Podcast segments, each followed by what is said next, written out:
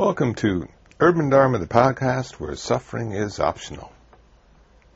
Hi, this is Reverend Kusala coming to you from downtown Los Angeles, from the International Buddhist Meditation Center in the heart of Koreatown.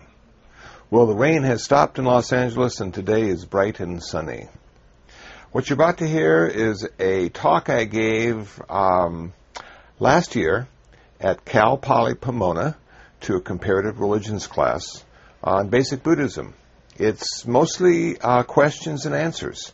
So I hope you find this format interesting and useful.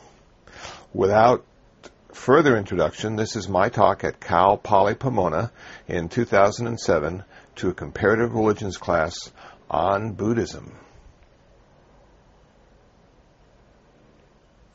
Now, I don't know how much you've studied already. I, I, I, get a feeling this is towards the end of your classes on religion, and you may have already read a chapter or two on Buddhism. And so the question I have is do you have any questions on Buddhism before I get started? Because I can talk a really long time, but it may not be what you want to hear. So if somebody has questions, uh, I would be happy to uh, see if I have any answers for those. And if you don't have any questions, maybe I could ask you some questions and you could give me some answers and then I could see if your understanding parallels my understanding. So the first question I would have for everybody would be Are Buddhists atheists? Does anybody have any feelings or thoughts on that? Um, do we believe in God? Being a Buddhist, we don't believe in God. We have a nod, a, a no nod right there. Okay. Does anybody else think we don't believe in God? Is that the consensus of the class that Buddhists don't believe in God? Okay. Well, you're so kind and courteous. I don't see any responses coming. Okay. Well, let me let me thank you for nodding. That gives me a starting point. Um, Buddhists have the option of believing in God if they want to. So it's not necessary if you're a Buddhist to believe in God. Did the Buddha believe in God? The answer is yes. The Buddha believed in the gods small g s of India. Um, and he was a theist until he died. He never became an atheist. But there was one problem he found with believing in the gods of India. There was one thing he found that they couldn't do. And the one thing they couldn't do, or wouldn't do, was to end human suffering.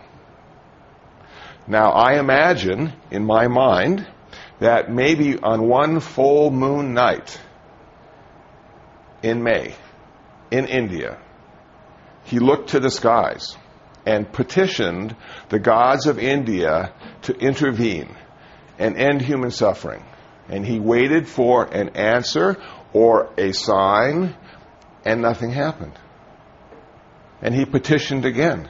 He had just been into the streets of the city with his charioteer Chana. He had just seen a really old guy, a really sick guy, a really dead guy, a really holy guy. He had seen those four things. He'd become aware of how much suffering human beings go through. And he petitioned the gods he had believed and prayed to his whole life to step forward and end human suffering. And not one of them did. And I think, in my mind, at that point, he said to himself, I guess I'm going to have to do it my way. I guess I'm going to have to figure out a way to end my suffering because the gods aren't going to help me. And at the age of 29, he left his family in the care of his parents. And for six years, he practiced. He practiced meditation. He practiced asceticism. He practiced renunciation. And at the end of those six years, he achieved his full perfection as a human being. That was at the age of 35. Now, according to the early Buddhist tradition of Theravada, he had been reborn as a bodhisattva at least 550 previous lifetimes, according to the Jataka tales. So this wasn't something that happened simply in one lifetime. This was an evolution of practice, understanding, wisdom, and compassion. And so at the age of 35, his journey ended. His journey ended in nirvana. Did he still believe in the gods of India? Yes. But he did something they wouldn't do. He ended his own suffering. And for 45 years, he taught other human beings who were interested in how to end their suffering. And so today we have something called Buddhism. The Buddha was a Hindu and died a Hindu. In the same way, Christ was a Jew and died a Jew. But after he died, 18 separate schools of Buddhism arose within 30 or 40 years after his death because they were unclear on what he really meant. And some schools said he meant this, and some schools said he meant that. And today, out of those 18 separate schools that arose after the death of the Buddha, only one school of the original 18 exists today. And that school is called Theravada Buddhism. Theravada means doctrine of the elders. And most of my understanding of Buddhism is rooted in that early Buddhist school of Theravada. Even though I'm ordained in the Mahayana Zen tradition. So I tell people that I think like a Catholic and dress like a Protestant. Uh, typically American, I suppose, in my approach to religion. Did the Buddha ever talk about how the world started? Is there a Genesis myth in Buddhism? Anybody? Yay, nay? Don't know? Okay, well, let me go into that. We do not have a first cause in Buddhism. But we do have the evolution of humankind in Buddhism. That is found in a sutta, a sutta is the talk, a talk that the Buddha gave. There was a group of suttas, a group of talks called the Digha Nikaya. Those are the long length sayings. It's Digha Nikaya number 27, if you're at all interested. And he talks about how the universe contracted and expanded, contracted and expanded. And then there was simply water or fluid on the earth. And then that turned into land and water. But at that point, we weren't humans yet, according to Digha Nikaya number 27. Interesting stuff, huh? We were, we were simply radiant beings, luminous beings, living on bliss and happiness. That's all the food we needed. But then, then we decided to taste the earth.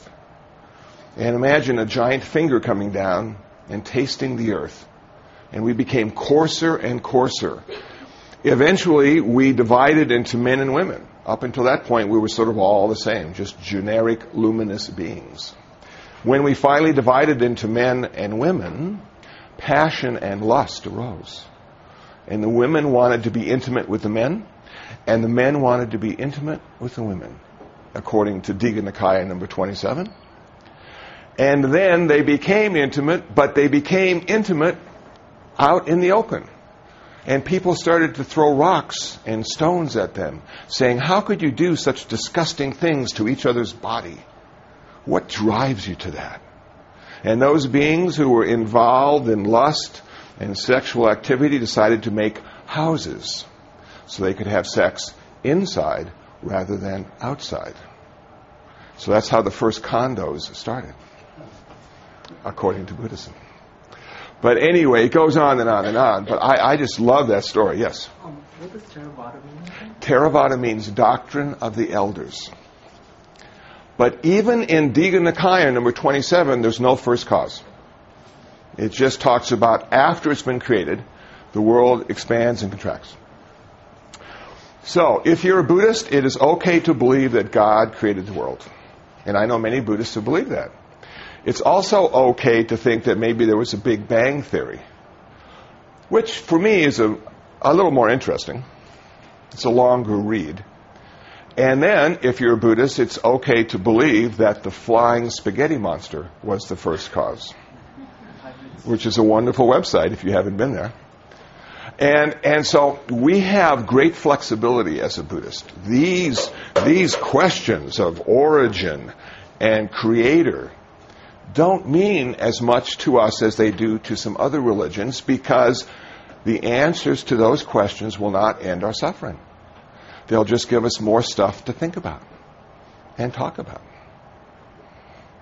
Okay, yes.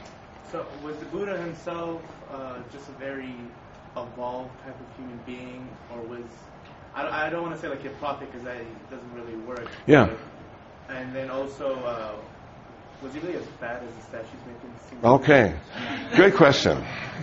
Uh, okay, the first the first question is: Was he an involved, involved, evolved human being? Was he was he more than say the other people? And I would say probably yes. I would say he probably had deeper insights into the reality of his life than other people did. He also had the advantage of being born into uh, the uh, pardon me, the warrior caste. So he was he, he came from a warrior background. Anybody see 300 yet? Okay, how about those warriors, huh? They died in glory, died in battle. Isn't that so cool? They ate breakfast in hell. Wow, those are some tough guys. Well, the Buddha came from that caste. They, they only chose the people in 300, the ones that were like sickly children. Oh, they killed him, threw him away. Yeah, they wouldn't make good warriors. And, uh, and the Spartan women were strong too because they had Spartan men. So everybody in this community, they were a warrior community. It was a pretty amazing thing. And, but, you know, your death was determined by who you were fighting. You know, it wasn't determined by, you know, what you wanted to do in life or did you have rights and could you be like an entrepreneur. You know, you were a warrior and you were trained to die in war. And that was the best death you could get. So the Buddha came from something like that. But you know what's remarkable about the Buddha coming from a warrior caste? Is he found the enemy not outside, but inside. He found the greed and the lust and the hatred and delusion as being the greatest enemy to humankind. And he, he waged war against that, against those adversaries, and won. He extinguished them. I don't want to say he killed them, but he extinguished them. Wow. How cool. I became a perfect human being. So he had certain advantages that a lot of other people in his, in his culture, society, city, state didn't have. So he had that. But he also he seemed to have a, a greater sense of compassion and wisdom than other folks and, and self-reflection. And, and I think that led him into the streets of the city for, and where he saw the old guy, sick guy, dead guy, holy guy. And I think that woke him up to a certain extent. It woke him up to the fact that this life was ultimately unsatisfactory. And could he do something about that? Around what year was he born? Uh, he was born about 500 years before Christ. That's, that's what people like to say. 500 years before Christ. Um, so I, I think he was a special person in that way. And became more special.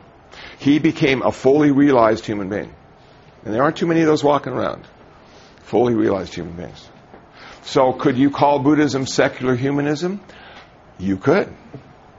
Could you call Buddhism atheism? No. Could you call Buddhism non theistic? God is optional? Yes. What was the second part? I forgot. Yes. Was the Buddha fat? No, he was a skinny guy. So why do we have this image of the fat Buddha? Well, that came from China.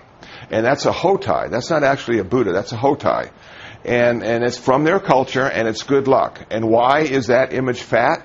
Because he was an aristocrat. He had plenty to eat.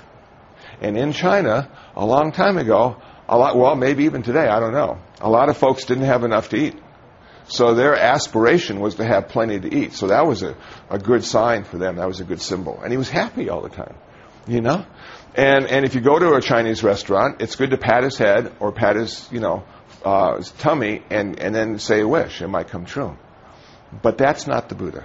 That's something else. Thanks for that question, though. It clears it up. Any, any more questions about that? Okay, let me ask you another question. A couple weeks ago, there was a terrible shooting in Virginia at a university. And do you think that was karma that caused that shooting? Do you think a Buddhist would say, oh, it was their karma and that's why they all got killed? Do you think a Christian might say, oh, it was their sin and that's why they all got killed? Yeah. Well, I don't think so either.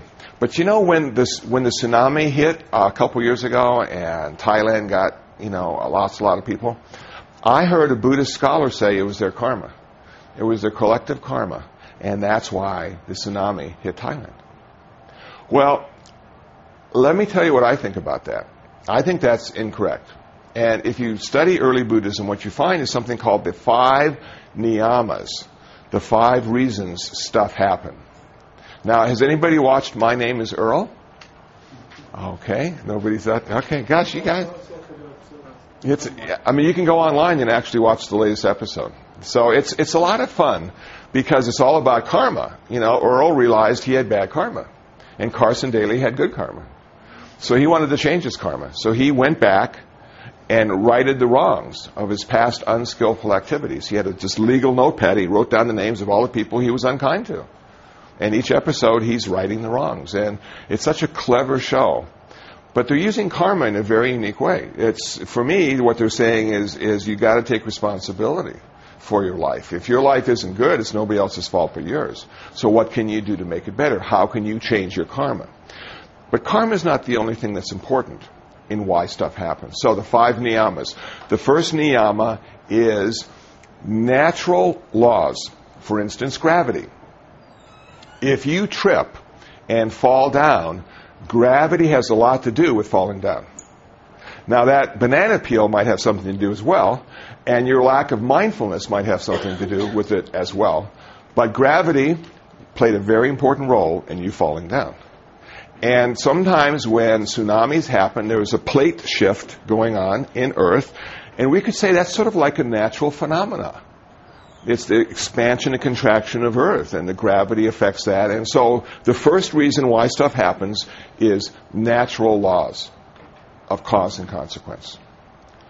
The second reason stuff happens is biology, genes and chromosomes, according to Buddhism. Now, thinking about some of the students that lost their lives, was it their genes and chromosomes that led to their demise that day? Probably not. But could we say maybe it was because their parents gave birth to them in that area of the country and felt that this was a really good school to send their children to, that there is something to do with biology or genes and chromosomes that led them to that school. And if you had been born in Uruguay, you may never have been to America and couldn't go to that school. So maybe, just maybe, genes and chromosomes, biology had a little bit to do with it.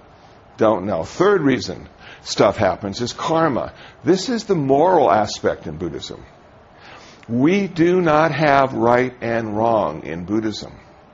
Now, that might sound like a rather uh, profound statement to make because our whole world seems to be divided into right and wrong, good and bad.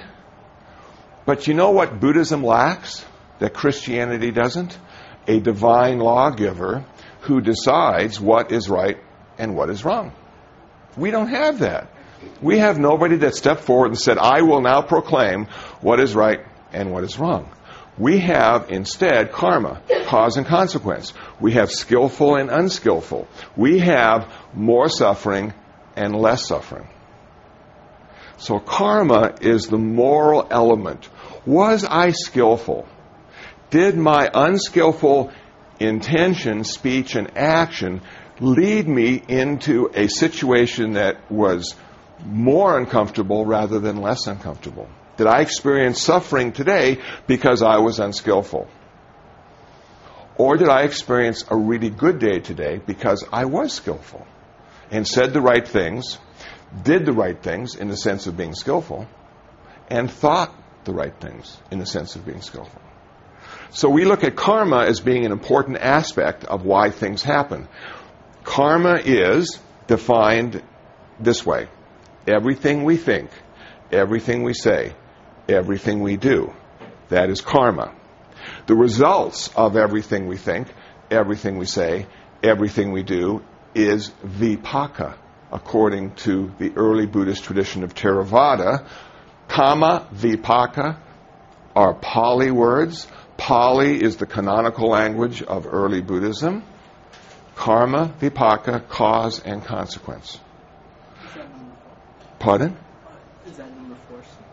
No, that's number three. Uh, number four. Number four is Dharma. D H A R M A. I am using Dharma in this way. Our religious practice, whatever your religious practice is, affects what happens to you. Good or bad. But it does have an effect. Finally, number five, the last reason why stuff happens mind. The world, the, the Buddha said, this world of ours is mind made. We make up our life every day. Every moment. We're writing the story of our life. Now, you may not agree with that, but I think it's a rather interesting concept that my reality is determined to a very large extent because of how I perceive it. And more importantly, how I conceive it. Perception, conception. How do I evaluate? How do I critique those moments in my life? Is, why are they good or bad? Why are they happy or unhappy? Why are they beautiful or not beautiful? What is that part of me that writes that story? What is it based on? Is it based on past experience? Is it based on my education? Is it based on my prejudice? Is it based on my need to succeed? What, why am I looking at the world the way I do? You know, uh, one of the books that came out a long time ago, I think it's the 80s, was called um, Cultural Literacy. And I found this concept fascinating that we are products of our culture. And you know, one of the stories that they talked about in that book was George Washington cutting down the cherry tree. And I remember that as being one of my favorite stories. And then he went on to say that it never happened. That George Washington never cut down the cherry tree. It was just a story that had a good moral. And I'm thinking, everybody lied to me. Why did they lie to me in that way? And then I thought about my culture lying to me all the time. Was it in conspiracy against me? You know, did my parents always tell me the truth? Well, maybe so, but maybe not. We had the Easter Bunny, we had Santa Claus. Come on. Where do they live? Why did they feel the need to lie? And did that shape the way I related to the world around me? Absolutely. Am I a product of my culture? Absolutely. Am I free? Do I have free choice? Absolutely not. I'm in the prison of my culture. I'm in the prison of who I think I am. Buddhism is designed to make you free. Anybody see the Matrix? Neo, he became free. He woke up. What did the Buddha do? The Buddha woke up. What does the word Buddha mean? One who wakes up. How cool is that? So our job as a Buddhist is to wake up. To wake up out of the dream of the story of our life. You know? And sometimes people through meditation or religious practice seem to wake up for just a short time. And then they roll over and go back to sleep. And if you remember the Matrix, there was that one fellow who did wake up, but wanted to go back to sleep because he didn't like reality the way it was. He wanted to pretend he had, was eating steak rather than porridge. He wanted to pretend he was successful rather than a failure. And that only happened when he slept, not when he was awake. Those five aspects. We have natural laws, we have biology, we have karma, we have dharma, we have mind. Those things working together make stuff happen one of those things cannot make stuff happen. It's always in a combination that things happen. We do not have one in Buddhism. We don't have that concept. We come from a hierarchy of gods, polytheism. I know one is the best number. One nation under one God. But when I was your age, I'm 58 now, one was the loneliest number that you ever heard. I know I can't sing, but I still like that song. So, yes. Is it possible, uh, the way Buddhism is made, is it possible to be, let's say, Christian and Buddhist? No. And I'll tell you why. In July, I will be going to St. John's Abbey. Anybody ever heard of St. John's Abbey? It's in Collegeville, Minnesota. It's a Benedictine monastery. 150 years old. They have 80 full time monastics living there, practicing and praying every day. They have a university right next door with hundreds of university students practicing and getting good grades. And I was invited to speak about why I'm a Buddhist and interreligious dialogue. How important is interreligious dialogue? The thing I have found by being involved with interreligious dialogue is we have to honor the differences. The differences are very apparent when you get into deep discussions with other religions. Now, this past October, I went to St. John's for the first time, and we had 15 Catholic monks and 15 Buddhist monks talking about celibacy. And I was asked to give the opening presentation for the Buddhists on why Buddhist monastics are celibate. Anybody have any ideas of why we're celibate? Something wrong with sex? What do you think? Anything wrong with sex? You think there's something wrong with sex? Okay. um, maybe so, because you renounce anything that gives you, uh, I guess, pleasure or like. Okay. It's not good to have pleasure. Maybe that's one of the reasons. Maybe. Okay. Maybe because like I don't know if it's like right, but in the um, Buddhist uh, thought that like it's just giving you fake uh, happiness, I guess. Or maybe temporary happiness. Uh-huh. It's not forever happiness. But it seems like real happiness when I'm happy in that way. Okay. So, so let me let me tell you uh, what I concluded. Why Buddhist monks and nuns are celibate. First thing, simplicity. We live in an economy of generosity. We live on donations. People support us because they're kind. If we have a wife and a couple kids, we may not get enough donations to support them in the way they're accustomed to. And if I give a Dharma talk and then pass the plate and say, hey, could you put a few more dollars in? We want to go see Spider Man tonight. they may not give us a few more dollars. So we need to live in a simple way, a way that's supportable by donations.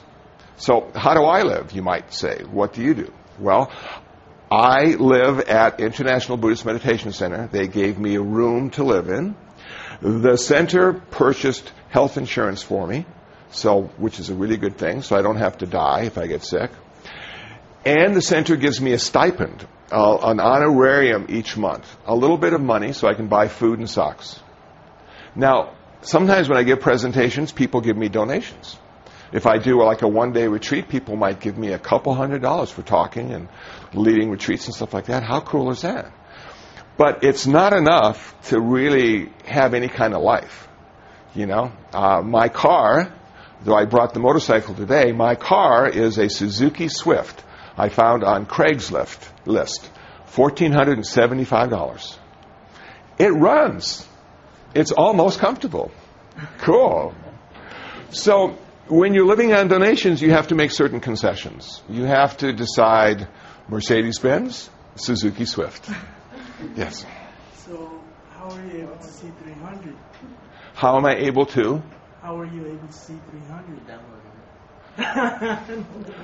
how I, I missed the last. How are you able to see 300? Oh, how was I able to see 300? Yeah. I went to the matinee, oh. half price. You see, I, I didn't go in, at night. I went to see this. yeah, yeah. Um, I have a question. Okay, if, if the Buddhist, um, you guys believe in the reincarnation, and yeah. you know through nirvana you can escape that. Yeah, right? yeah. So what happens after you reach nirvana? Okay, that's such a perfect question, but I haven't given you a second reason why we're celibate. the first reason we're celibate is because we want to have a simple life. The second reason we're celibate is because we want to be free. Now, that may be a radical concept to you, but if you're in relationship, you are not free. You might be satisfied, you might be happy, you might be in love, but you're not free. Free what? What's that? Free, what? free, um, free to view the world in a realistic way, free from attachments and desires and craving and I know most people that are in a relationship have some desire, have some craving. Sometimes there's codependency that goes on. They, be, they feel more whole when they're with their partner than if they're alone. And those are all good things. We're, we're sort of programmed to go in that direction because we need more people. I mean, it may not seem like it right now because we have quite a few people in the world, but, but you know, uh, the, the energy of creation will not be denied. I take care of the koi pond at our center. For the last three days, they have been mating. It is a mess.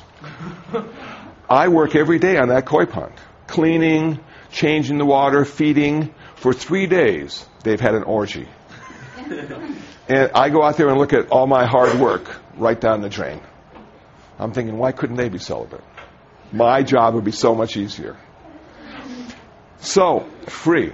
Free in the ultimate sense. Free from even who you think you are. I thought that's what um, struggle to free from the inside. Um, I mean, you said something about the when you asked you about the original Buddha. Yeah. And that's what he struggled with his whole life. Yeah. To, so, so ideally, it's kind of hard. You never really reach that point. Uh, you, you never really reached the point of being free? Yeah. So as far as enlightenment. Okay. Oh, this is a good question, too. Thank you. Well, it's really hard to be free because you even have to go beyond being a Buddhist. You have to beyond, go beyond being a guy or a gal. That's really hard to get past because we're sort of, you know, from the beginning, we were sort of programmed to be guys and gals. We were programmed to be human beings. We were given the gift of self reflection. No other animal has that.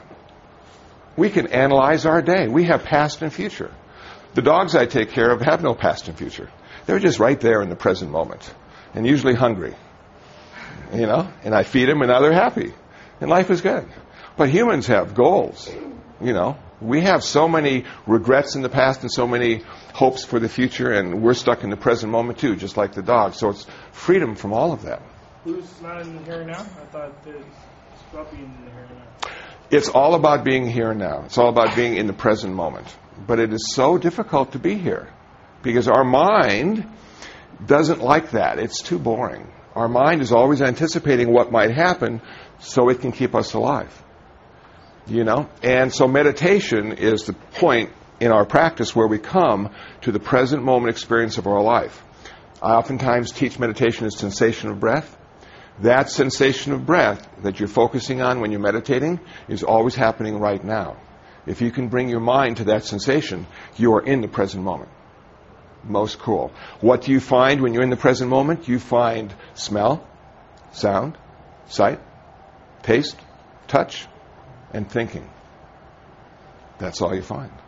But then this ego we have takes all that information and creates a story. And we could be the victim or the victor. We have all sorts of players coming and going in our story. You know? Uh, it's just an amazing thing that the ego does to give us a life. And the Buddhist, the practicing meditator, would say, I don't want to live that lie anymore. I don't want to be in the matrix anymore. I want to wake up and see what's beyond my little self that defines me every day in every way. So it's sort of that kind of freedom. Yes, let me get back here and then, yes. You started to, I thought you were going to answer the question of why you can't be both Christian and Buddha, and you started to draw a comparison between the months, the Catholic months Yes. and the Buddhist months. So that's, I wasn't sure you finished answering that. Okay, let me finish answering that and then we'll get to nirvana and afterlife and reincarnation. Okay, so thank you. Sometimes I get carried away. So much to say and so little time to say it. Why can't Buddhists be Catholics? Why can't Buddhists be Presbyterians? I think for me the main reason is we all go to different places when we die. I believe in the diversity of afterlife. I don't think if you're a Christian, you will end up where I'm going. And you might be happy about that. Because you might think I'm going to the wrong place. My ultimate goal is nirvana as a Buddhist. Nirvana is the end of karma. Nirvana is the end of all future rebirths. Nirvana is the end of suffering. Now, I don't know many Christians who would want to do that, to end all future rebirths. Most of the Christians I know are really excited about the fact that heaven exists. And that sounds like a great place to spend eternity. Well, Buddhism, we have heaven as well. We have 31 heavens and we have 31 hells. But none of our heavens and none of our hells is forever. We always have to leave eventually. The only place that is forever in Buddhism is nirvana. The reason nirvana is forever is because it wasn't born. It is uncreated. And because it is uncreated, it is undying. Yes. That that have like 31 different ones? We have 31 different hells. We have 31 different ways to suffer. And 31 different ways to be happy and blissful. But ultimately, we want to even get past heaven and hell and achieve nirvana. Now, let me tell you what's so cool about nirvana. It took me a long time to figure this out. We do not have reincarnation in Buddhism. We have something called rebirth in Buddhism. The difference between reincarnation and rebirth is reincarnation requires you to have a soul. We don't have one. So not only are we non theistic, we can't even say we have a soul. So what's being reborn? Lifetime after lifetime if you don't have a soul, Reverend Kusala. what's being reborn is karmic energy. The karmic energy we've created in this lifetime transmigrates to the next lifetime. So in the early Buddhist tradition of Theravada, it is said when a human being is born, they need, or let's not say born, when a human being is created, there needs to be a sperm, an egg, and karmic energy. Those three things come together, and that's the beginning of human life. We realize that the reason we suffer is because we were born. If we weren't born, we wouldn't get old. If we weren't born, we wouldn't get sick. If we weren't born, we wouldn't die. Everything that is created has to die. Everything. This world is full of creation. We call this world samsara. This is the place where birth and death occur. There was nothing on this world that wasn't born, that wasn't created. Buddhism doesn't talk about who the creator was, but we do recognize the fact that it was created. We want to go beyond creation. We want to go beyond birth. I feel right now the Buddha is with us, but not in some kind of any spiritual kind of new age kind of way. He's literally right here, right now. And the reason I can say that is because he wasn't born. His next existence was because of his nirvana, not because of his birth. So our job as a Buddhist is to exist without being born. And when we succeed, we never have to get old, we never have to get sick, and we never have to die. And we call that success nirvana. Does that sort of make sense? A little bit? Okay. So, okay, I, uh, so for a Christian, I don't think they'd want to go there. As a Buddhist, we look at heaven and say, well, it might be good, but it's not forever. When I do weddings, I'm going to be doing one coming up in two months. We have a Buddhist guy and a Catholic girl, and they're coming together to get married. And I might say to them, Do you realize you may not be able to go and live with each other forever and ever? Is 50 years going to be long enough? They might say, Yeah, I guess 50 years is long enough. but maybe not. Maybe they want to spend eternity with each other. So then I would encourage them to be of the same religion. So that's why. One of the reasons. I hope that was helpful. Thanks. And did I answer your question on nirvana and reincarnation? Kind of. I still, I'm still not uh, 100% sure what. I guess is there like, is there a state of being in nirvana, or I, I'm still kind of confused. Yeah, uh, and rightly so. Because none of us have experienced anything that wasn't born. None of us have experienced anything that wasn't created. So what I'm saying to you is there is something that exists not because of birth. And you go, but, but how, do, how do I relate to that? And I think of my koi pond. Because in the koi pond, we have a turtle. And you know what? That turtle gets to leave. It Gets to crawl out of the water, breathe the air, eat some of the grass, and go back in. Now, can it explain to the fish what it just did? Because it's such a totally new reality. The fish will never, ever be able to uh, achieve that level of experience because they are fish and he's a turtle. So, what we're sort of looking at is there's no way we're ever going to understand nirvana being a human being. In the same way the fish can't understand what's outside the pond like a turtle. But we can turn into the turtle according to Buddhism. We can achieve nirvana. And once that transformation has occurred, then we know. But could I tell you if I had if I have achieved nirvana, could I tell you what it's like not to be in the pond? You would go, but I don't know what that means. What does that mean? And I would go, well, I can't tell you. But I can help you achieve nirvana, and then you'll know too. Sort of like that. Okay. Yeah. Um, when you die, assuming you don't go to nirvana, does your energy, your karmic energy, go into the next body, like rebirth? Not well, yeah, rebirth, right? Yeah. Okay, so what happens when, like, our population is increasing? So Yes. If there aren't that many souls being with Yes. Why is our population increasing on Earth? Exactly. If there, is there a fixed number of karmic energies? And if that's the case, why is Earth so overpopulated? Well, one of the reasons I've come to conclude is that maybe a lot of hell beings are being reborn. because look at the world. This place is tough. We got a lot of people out there that just don't have a whole lot of wisdom and compassion, causing a lot of suffering for other people. Are they reborn out of heaven? I doubt it. They coming back as a human being? Well, maybe some of them, but I think a lot of hell beings are being reborn. Now, I have for one year volunteered at state prison for men, and five years volunteered for juvenile hall downtown Los Angeles. And the last seven years, I have volunteered as a police chaplain in Garden Grove. And I've seen a lot of hell beings. They're out there. Can the hell beings be transformed into human beings? They sure can. They're not evil, according to Buddhism. They're just really unskillful. They need to learn some new skills. Maybe have a better rebirth next time. So I think it's that way. I'm trying to figure out. So let's say in the beginning of time. Okay. Well, now see, the problem with that is we don't have a beginning. Well, I mean, in the sense that there was only a couple hundred people on the earth, or just a lot less people. Let's say that's like Noah's Ark then. Sure. Okay. Let's say there's very few people in the world.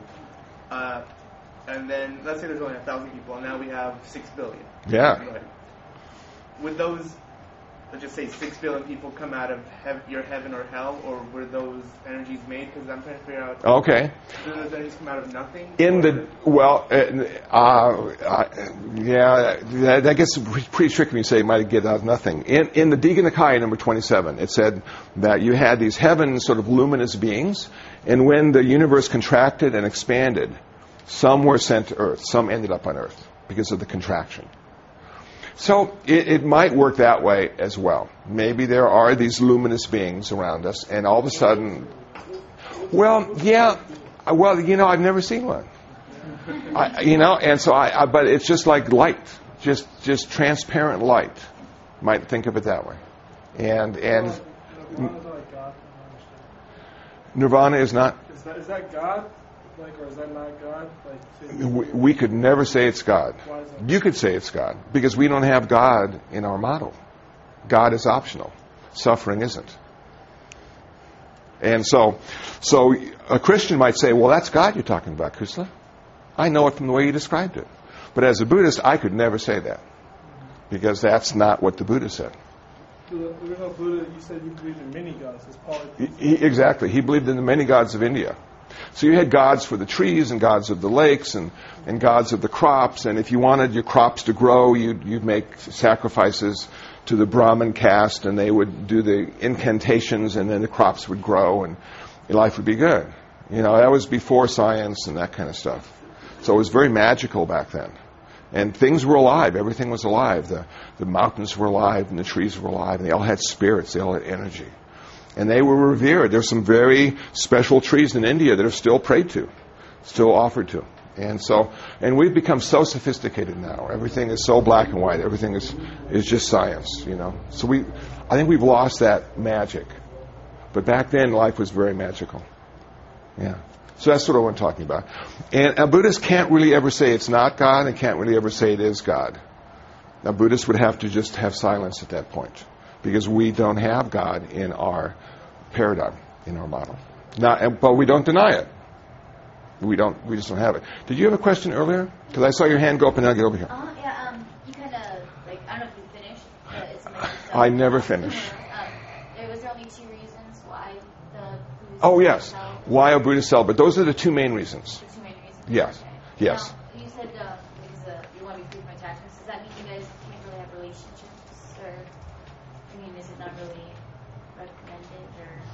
Okay, um, we take a vow of celibacy, so we can have physical relationships. But you can, you know, say like, We can be really good friends. Yeah, we can be really good friends. But but but we can't have families or sex. And you know what happens when you don't have sex with people? You can be really good friends. You know, and as soon as you have sex, geez, it complicates things, doesn't it? It seems to. So I have some very intimate relationships with people because we're not having sex, and we can be honest and sincere with each other, and we can feel each other's pain and success, we can't do that with having sex. and we can't what? You know, be that close with someone when you, if you You know, my personal opinion is I don't think so. But there are couples, there are couples now that have been married for like a really long time and decided not to have sex and become like brothers and sisters. And and they're best of friends. Go figure. You know, so so is there anything wrong with sex in Buddhism? I suppose we should just get this well defined. Is there anything wrong with sex in Buddhism? Absolutely not. Sex is wonderful. The problem in Buddhism with sex is the desire for sex. Because that desire can never be satisfied. You can be, you know, we want to end all desire. Nirvana is the end of all desires. And so the Buddha had dancing, oh, pardon me, Siddhartha, before he became the Buddha, had dancing girls, had a concubine, got married at 16, had a child at 29. But after he achieved nirvana, he had ended all desire now, all craving, all thirst, and never had sex again. So it leads me to believe that the problem is the desire for sex, you know, because that can't be satisfied. It's like hunger. You're really hungry, you have a great meal, you're hungry again. It goes on for the rest of your life until you die. The Buddha figured out a way to end that desire. That sort of makes sense? Yeah. Okay. Yes, let me, and then I'll go over here. I, I had a question about the niyamas, the five. Yes, the five causes. Um, does it have any relationship with um, the beliefs of the gods that the Aztecs and the Mayans believed in? Because three of these are in the calendar, and they also believe that the causes of the things that would happen in the world was due to natural laws, um, the mind, and something with um, genetics. Yeah. And in the calendar, I guess if you know how to read the calendar, it says like what would happen to the world. And supposedly right now we're in the fourth station of the world, and then the fifth station would be like 2012. Okay. Something bad naturally would be happen to the world that would cause that. I don't know. Yeah. I haven't got the slightest idea. Would that be in Mel Gibson's movie? Uh, Okay. I've never studied Mayan culture, so I, I don't know. But it's interesting that three of those are there. So I guess it's a really old culture. Thanks for the question. I wish I had a better answer. But, yeah. Um, the theistic Buddhists, um, they can be monotheistic or polytheistic. It doesn't really matter. I mean, I mean they, The Buddha or- or Buddhists? Buddhists. Non theistic. Uh, No, theistic. the, the, the Buddha was a polytheist. He, he believed in many gods. But Buddhists today are considered non theistic. All Buddhists. All Buddhists. Buddhism is non theistic. It's not polytheistic, monotheistic, or atheistic. It's non theistic. We don't turn to God for human suffering. But but you said some believe in God.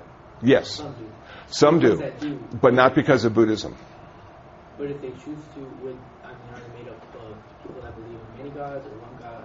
You know. Generally speaking, if Buddhists believe in God, it's one God in America because it's pretty monotheistic here.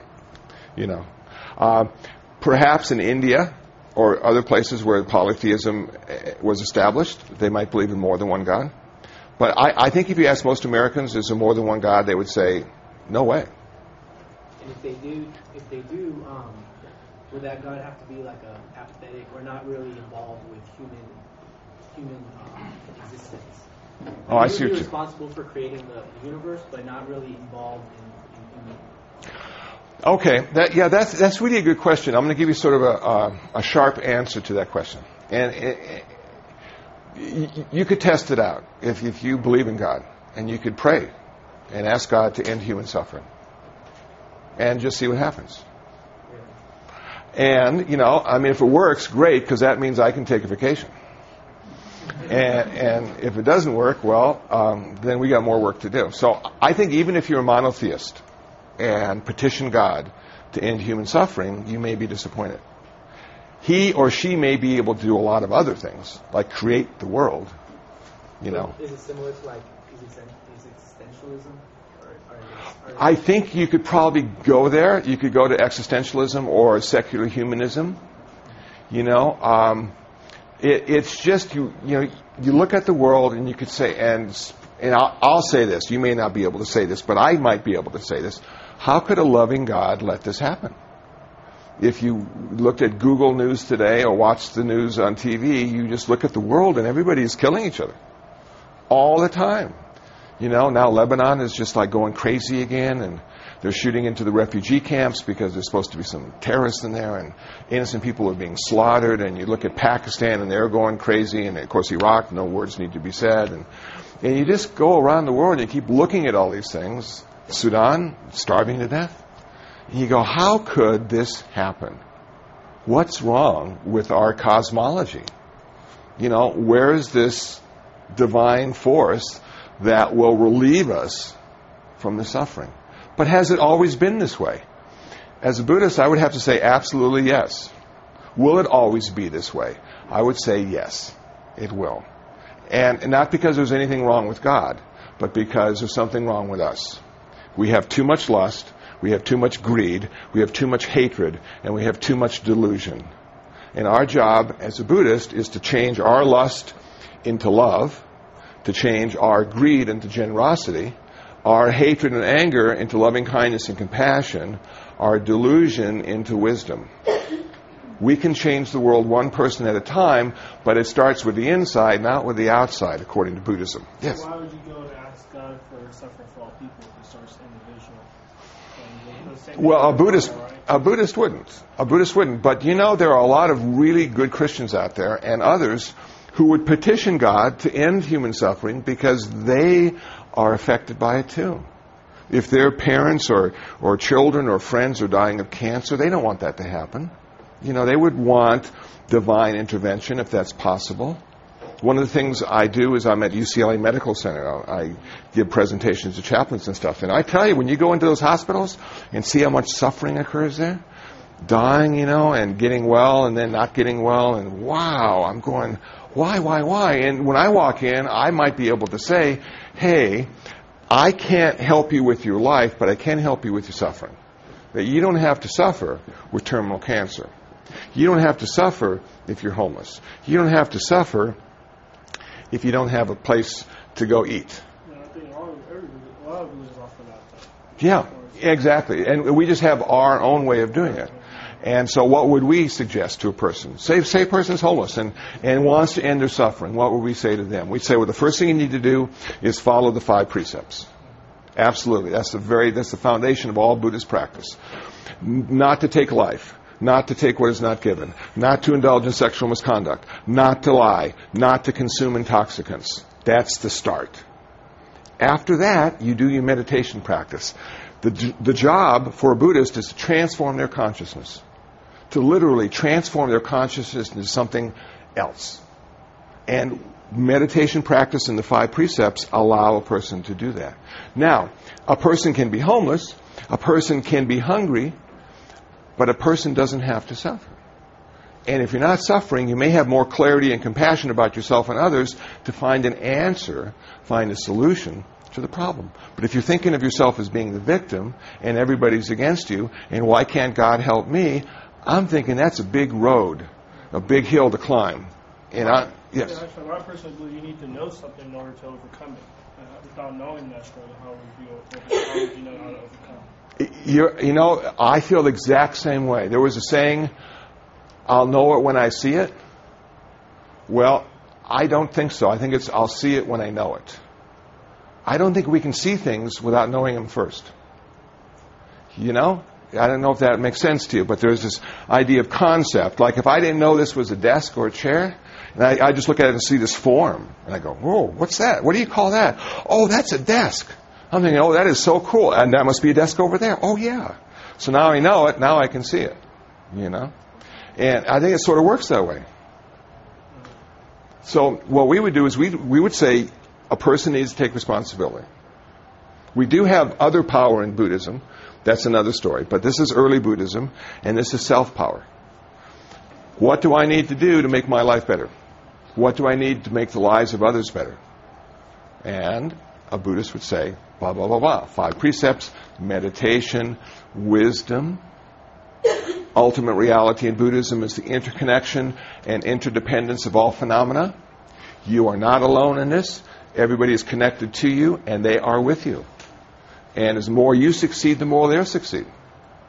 I, I like that idea. So we can never turn our heads and say, it's not my problem, it's not me. It's always our problem. It's always me. We are not separate, according to Buddhism. Yeah. Um, for Buddhism, could you think of any uh, problems with Buddhism or any uh, issues in life that Buddhism cannot resolve for you? Or any... Absolutely. Are there any things in life that Buddhism can't resolve for you? Finding a girlfriend. Don't ask Buddhism to help you with that. Finding a really good job. Probably not. Finding a skillful job, yeah. One of the things in the Eightfold Path is, is, is right livelihood. How do I make a living and decrease suffering in the world? So Buddhism can help you do that, but it can't help you make a million dollars. You know? Though there are Buddhists who have a million dollars, but not because of Buddhism. And so there are those kind of things, you know? I, I, and if you're having relationship problems, go to a counselor. Don't learn meditation. It takes years. Your relationship will be over by the time you get it figured out. You know? So, yes. Um, I like what you said about if you do not suffer, something about knowing yourself. Can you repeat that again, please? So, um, You know, you were talking about the death and not knowing and you not seeing it until you know it. Okay. Gosh, well, maybe if I listened to what I had to say, I could say it again. But sometimes I get so into the present moment, I just don't pay attention to what I'm saying. didn't want to interrupt. Okay, well, thank you. I, I, I wish you would have at that point because I don't know. I don't know. Were you talking about like if you're not born? Oh, yes. Okay, nirvana, if you're not born. It, it, well, okay, yeah, we suffer primarily because we're born. So if we're not born, we don't have to get old, we don't have to get sick, we don't have to die. And, and, and so that's the deal. So our goal is to exist without being born. And we call that nirvana at one level. Yes, wait, and I'll get back over here again. I, I had a question about the females. Does females take a role in this religion? What do you think? Females. if you haven't talked anything about Like are females equal in Buddhism? Yeah. Is that a good question? Uh, okay, they, are, they aren't equal in Buddhism. I know. but, but let me explain why they're not equal in Buddhism. Buddhism is a patriarchal religion. Is Christianity patriarchal? Yeah, I think most religions now are patriarchal. But at one time, a lot of religions were matriarchal. So women were at the top of the heap. This is a story of the first nun in Buddhism. Uh, the Buddha, when he was born, his birth mother died seven days later. And the king had married sisters, which was appropriate at that time. So the other sister took to raising the future Buddha. Well, at the age of 29, the Buddha left home. He left the palace, he left his parents, he left his family, and went to find the answer to suffering.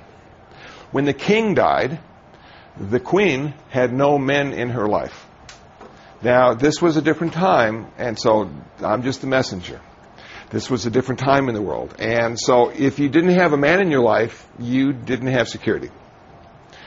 So the queen sought out the Buddha and said, Can you ordain me? Uh, I don't have any way to support myself, and, and this would be um, a chance for me to reach my full potential as a human being. And the Buddha said, No, I can't. There is no woman who was ordained at this time.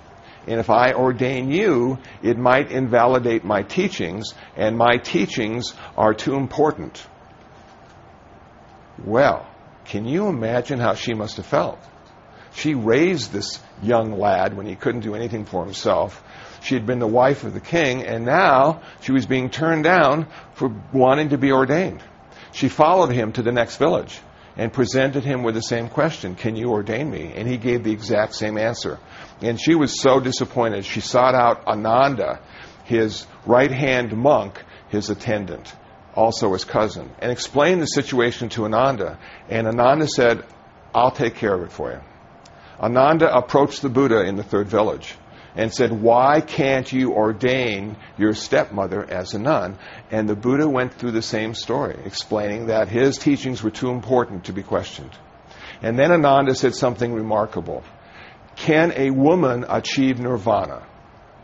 And the Buddha said, Yes, of course. Well, why can't a woman be a nun? At that moment, his stepmother became the first nun in Buddhism. And she has written poems that you can read in the Buddhist canon. There's a whole section of the poems of the nuns called the Therigatha. And it's an amazing thing to read. So it took a while, but to become a nun in Buddhism, she needed to accept more vows than a man. There were some vows that only nuns were to keep. And if a monk was ordained one day and a nun ordained 10 years, the monk would have authority over the nun. Not fair, but this is a long time ago. If a nun, a Buddhist nun, were to only keep her vows, she would have less vows than the monk. Which leads me to believe that the nuns are a bit more skillful than the monks. But because it's an old tradition, she had to accept the monk's vows as well. When Buddhism came to America a little over 100 years ago, the, the evolution of Buddhism went into high gear. And there is a certain equality now that's demanded between the monks and nuns. Not expected, but demanded. And so you'll see American Buddhism evolving in a very special way when it comes to gender issues. Was that a good answer? Well, Yes. if you're practicing the same religion here in America or in India, you believe in many gods in India, but here you only believe in one God. You have to ask the Jews. They're the ones that started it. That, you know, really, when you think about it, and maybe Professor Parr can, can talk about that later, but you had many different deities in the world, and then the Jews found the one God. And the, and the Jews encouraged literacy. You know, people had to learn to read. And wow, did that change the world. So now we have this monotheism, and it turns out he's always referred to as he, you know, bad for the matriarchal religions. And he's the most powerful. And we've come to understand that one, again, is the best. That we seek, as a culture sometimes, uniformity over diversity. Because we think that is the, the, um, the best way to live. If we're all the same. If we all speak the same language and shop at the same store and drive the same cars, how wonderful will this life be? And we'll all think the same way so we can relate to each other in a very special way. And, and Buddhism never went there. Buddhism says there is no such thing as one in the universe. There is simply many that are connected. And when I came across that concept, I saw this. I saw Buddhism was allowing me to have diversity and unity, but not uniformity. It never encouraged uniformity. But it said even if you can't see any similarities in the person next to you, you are still connected to them, whether you know it or not. And I like that idea. So you have to go back to your early Christian studies to find out why one became so important. Thank you.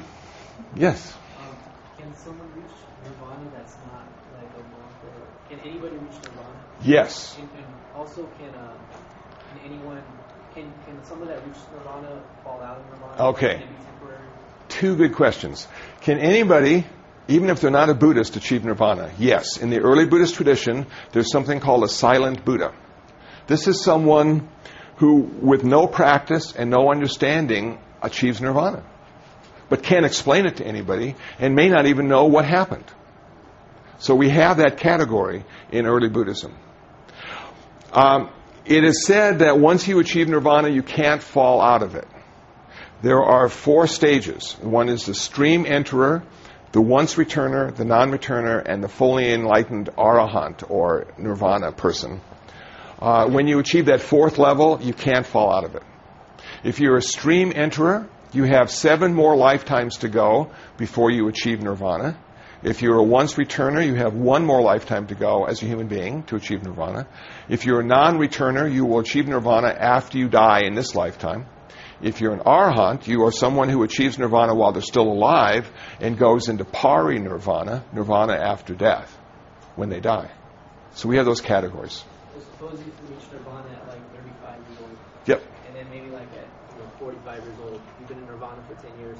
Um, say your mom died, or you get diagnosed with cancer or something like that. Yeah. Um, you would still be in nirvana despite all. You wouldn't feel suffering really because you've already reached nirvana. Okay, that's a really good question. Say you have achieved nirvana at 35, and at 45, your mom dies. And because you have achieved nirvana, would you feel suffering? And the answer would be no. You wouldn't suffer. But let me explain what suffering is, because we really haven't gotten there yet. Suffering is wanting things to be different than they are. And, and that's like if you have a Honda and want a Ford, you will suffer. you know? So, suffering is optional, pain isn't. Will there be a pain? Will there be a pain when your parents die? Probably so. There'll be psychological pain, there might even be physical pain. Because they're the ones that brought you into this world. You know, it was them and your karma that got you here. So you'll probably be very sad and you might even cry. And, and do Buddhists cry? They, of course they do. The, very famous Zen master was crying because one of his students died. And the other students were so confused. But, but master, why are you crying? You said that life is just an illusion. And the Zen master thought for a moment and said, but life is the greatest illusion of all. So that sadness doesn't necessarily translate into suffering because you don't you understand that that's the nature of life that everything is born has to die. And you cry and then you go on to the next thing. Does that make sense sort of? You see okay. Good yeah so we're not we're not animatrons you know as buddhists. I you know like these nirvana guys are like you know robots going around and not being affected they're they're they're simply seeing everything as being perfect just the way it is and and that's really hard and did they and would they want to change something? Probably not, but they want to change the people in the situation, but not the situation itself. So Buddhism doesn't necessarily take a systemic approach to the world's ills. Catholics do. Catholics have a whole series of organizations. The Catholic Worker out there helping the homeless and the hungry. It's so cool. They're taking a systemic approach, and, and Buddhism oftentimes one person at a time. All systems are flawed according to Buddhism. Yeah. What's the story behind the Dalai Lama? The story behind the Dalai Lama. How much time do we have, Professor Parr? Uh, well, we got time. Uh, okay, Uh, no, 15 minutes. 15 minutes. So the class ends at 11:30. Right. Okay, good. Just so I It get it. We stop at 11:30. Okay. You go on, and I get to leave. Okay. So um, the Dalai Lama. The Dalai Lama is the head of one of the four Buddhist traditions in Tibet. There are four Buddhist schools in Tibet. The Dalai Lama is the head of one of those. The Dalai Lama is said to be the reincarnation of the great compassion bodhisattva. He is said to be that. He has denied that. When he is asked who you are, he says, I am a Buddhist monk. The thing that makes the Dalai Lama special is not only was he the head of one of the four schools of Tibetan Buddhism, he was also the head of a country at the same time, Tibet, which of course has changed now. It was a reincarnation of what? Of the uh, great bodhisattva of compassion, sometimes known as Kuan Yin. And that's what's said of him. He doesn't say that of himself. So that's why he's sort of unique. He's a very good spokesman for Buddhism as well. You know, he's, he's got great wisdom and compassion. Is he seen as like a leader? Well, he's the leader of one of the four schools of Tibetan Buddhism. Is he like the Pope? No way. No. We're, we, Buddhism is more like Protestants when it comes to that. We don't have a central authority. So it's every temple for themselves. You know? Yeah. When the reincarnation of the great, uh, who was he exactly? I mean, I understand he's a leader, and Yes. But I mean, what's so special about him, just besides that, or is it just? Well, they, if you ever watch the movie Little Buddha, it's dramatically depicted that some old uh, Buddhist monks went and found him and gave him some tests, and he passed all the tests. So he knew, or they knew he was the reincarnation. Now, earlier I said rebirth instead of reincarnation. Tibetan Buddhism is an exception to that. Tibetan Buddhism has reincarnation in its model, but the other two schools of Buddhism, Mahayana and Theravada, don't. So, um, is Buddhism diverse? Absolutely. Do we agree on everything? Absolutely not. But that's just like everything in life, I suppose. Huh? Okay. What would be a, a good layperson, uh, a book for a layperson in Buddhism that you would recommend? Any particular uh, text? Uh, well, I, I would recommend going to buddhabooks.info Okay. and looking at a variety of free books that you can download. And most of them are geared towards people who are just coming into Buddhism, wanting some answers, wanting to sort of decipher the code, if you will. And what's your favorite koan? What is my favorite Uh, koan? koan? Yeah. I don't have a koan. You don't have I, I, I don't do that practice. I do samatha meditation. I do tranquility meditation. I leave that up to the experts. Let them figure it out. You know, I'm just happy to wake up in the morning and have a place to go. yeah. How do you determine? Uh, you said those four stages. Yes, a stream enterer, once returner, non-returner, arahant. They actually have certain characteristics, and and you would look at the characteristics. Um, the stream enterer, seven more lifetimes. Um, you lose your faith in rites and rituals. That's one of the aspects that you realize rites and rituals don't work. Uh, that that uh, uh, what does work is is what you do, say, and think.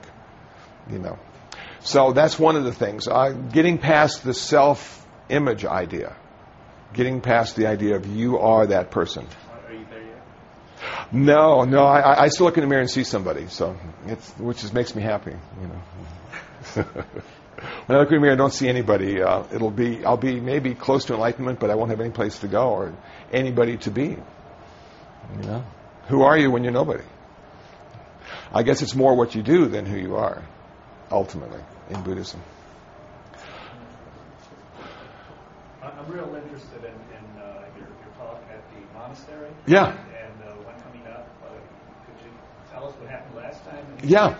Well, okay, to, to go further, uh, the uh, second round of uh, talks at um, in Collegeville at St. John's Abbey were how do Catholic monks stay celibate? What are their practices? And how do Buddhist monks stay celibate? What are their practices? And what, what, what came to light there was the Catholics had a lot of old practices that didn't seem to work very well.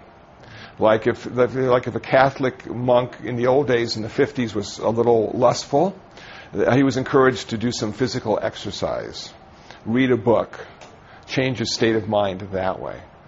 And sometimes it works, but sometimes it doesn't. Uh, the Buddhists, on the other hand, were sort of more encouraged just to sit with it, watch it arise, exist, and pass away. Mind states. Do I have to be that mind state? Or is it optional? Do I have a choice when lust arises? Or, or am I a prisoner of lust? Sounds like a good song, Prisoner of Lust. Da-da. And, and then the third part was what happens if you break your vow? What happens if Catholics break the vow of celibacy? What happens if Buddhists break the vow of celibacy? Well, a Buddhist, if, if they break their vow of celibacy, are immediately ousted. They can no longer be a Buddhist monk or a Buddhist nun, and they have no recourse in this lifetime. They have to wait to the next lifetime to sign up again. And even if nobody knows that you broke that vow, you still are not ordained any longer. And this is very now the Catholics a little different. The Catholics have something called forgiveness, and so a lot of times they're not kicked out. And I was just uh, I had enough gumption to say, why don't you kick these guys out? I mean, let them be Catholics, but why keep them as clergy? Because apparently they've got some issues that they haven't resolved in this lifetime. Well, we don't do that, they said. We don't do that. But forgiveness, redemption, It's part of the Catholic tradition. So it's interesting for me to sit with the Catholics, and I'm sure it was interesting for the Catholics to sit with the Buddhists and see some of the similarities, but see some of the differences. You know, is one better than the other? Absolutely not. One is just different than the other. And in the process of dialogue, conversation, and sharing, we come to a deeper understanding of each other and the challenges we have. Did you have a question? Yeah, um, so, so you have a monk who do it in that way, Yes, in a manner of speaking? they want to, um, in well, they can't redeem themselves in this life. So Right. They, they look forward to their next life. Do they have any recollection of that they do it in the previous life, in the next life? Yeah. You know, that's really a good question. Like, if you broke your, your celibacy vow in this life and then were reborn in the next life and wanted to be, you know, a monk, would you have any indication that you might have, you know, broken that vow in a past life? Um, maybe, what, what is, the, they have all these drugs now for these guys that, you know, after a certain age they have problems and stuff? Maybe that's the karmic consequence in this lifetime. That you can't have sex. because you have some physical dysfunction now, you know. I don't think it works quite that way. I, I don't because see the the person who broke the vow is not the person that's being reborn, and that may sound rather odd, but if you look at yourself when you were nine years old, and you look at yourself today, it's a different person. That little nine-year-old is dead, been long buried. But there's a causal connection between that person and the person that stands here. So if, if it's that dramatic in just this one lifetime, you can imagine how dramatic it is with a past lifetime. To try to see the causal connection between this one moment in this life and that next lifetime. See what I'm sort of saying with that? Okay, yeah. Yes. If someone has an, abortion, like say like three months into pregnancy, Yeah. what happens to the karmic energy of like the pregnancy, whatever? Is it is it just come back? Is it just reborn again as something else? Mm. Well, that's a, and it's interesting the way you put that too, because you didn't say what what's the consequence of having an abortion. You said what's the consequence of the the fetus Yeah. when it's killed, and and it, it was killed because of those five things, you know, that I talked about earlier, the five niyamas. Um, sometimes it's just the um, people have looked at it in an overly simplistic way and said it's just the fruition of some past karma happening, and and now you know uh, they're gone and time to be born again. I'm often amazed at how many good people die young, and how many jerky people live to be really old. I'm thinking, why? What's the deal? And and so. I'm, I'm not sure if we could say that um, it's a good rebirth or a bad rebirth because it was an abortion, you know, the, the next lifetime. I, I'm not that skillful yet in understanding the nuances of life and death according to Buddhism. But good question. Wow. Yeah. So it, it can be really heavy when you start to use your religion to define who you are or give meaning to the world around you. It can really get heavy. And I think it requires all of us to have a deeper understanding of our religion. Uh, if we're really good at our religion, it will change us. We will not change it. And I find a lot of people want to change their religion.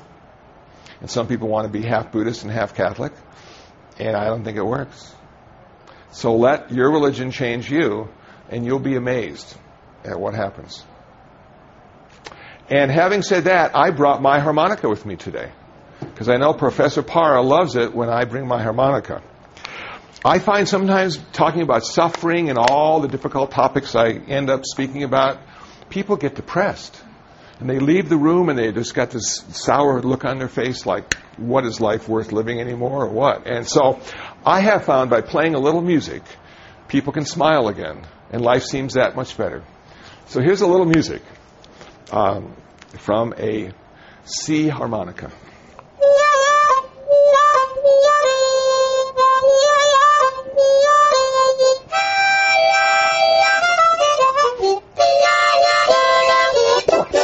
يقول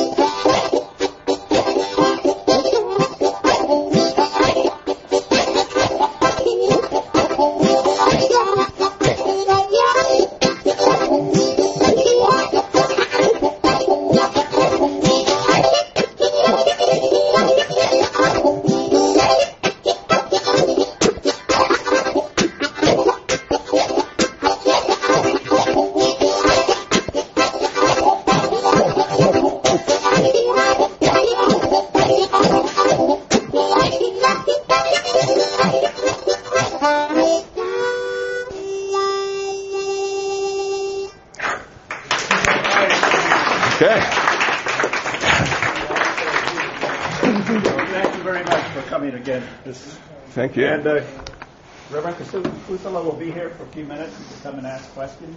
And uh, so we're, um, read, of course, that section on Hinduism and Buddhism. And we're going to have a film on, on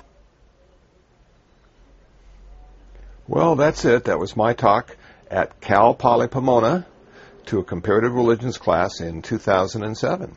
Hope you found it interesting. Hope you found it useful. If you'd like to know more about me, please visit my website, kusala.info. That's K-U-S-A-L-A dot info. If you'd like to download some free ebooks on Buddhism, please visit buddhabooks.info. That's buddhabooks.info.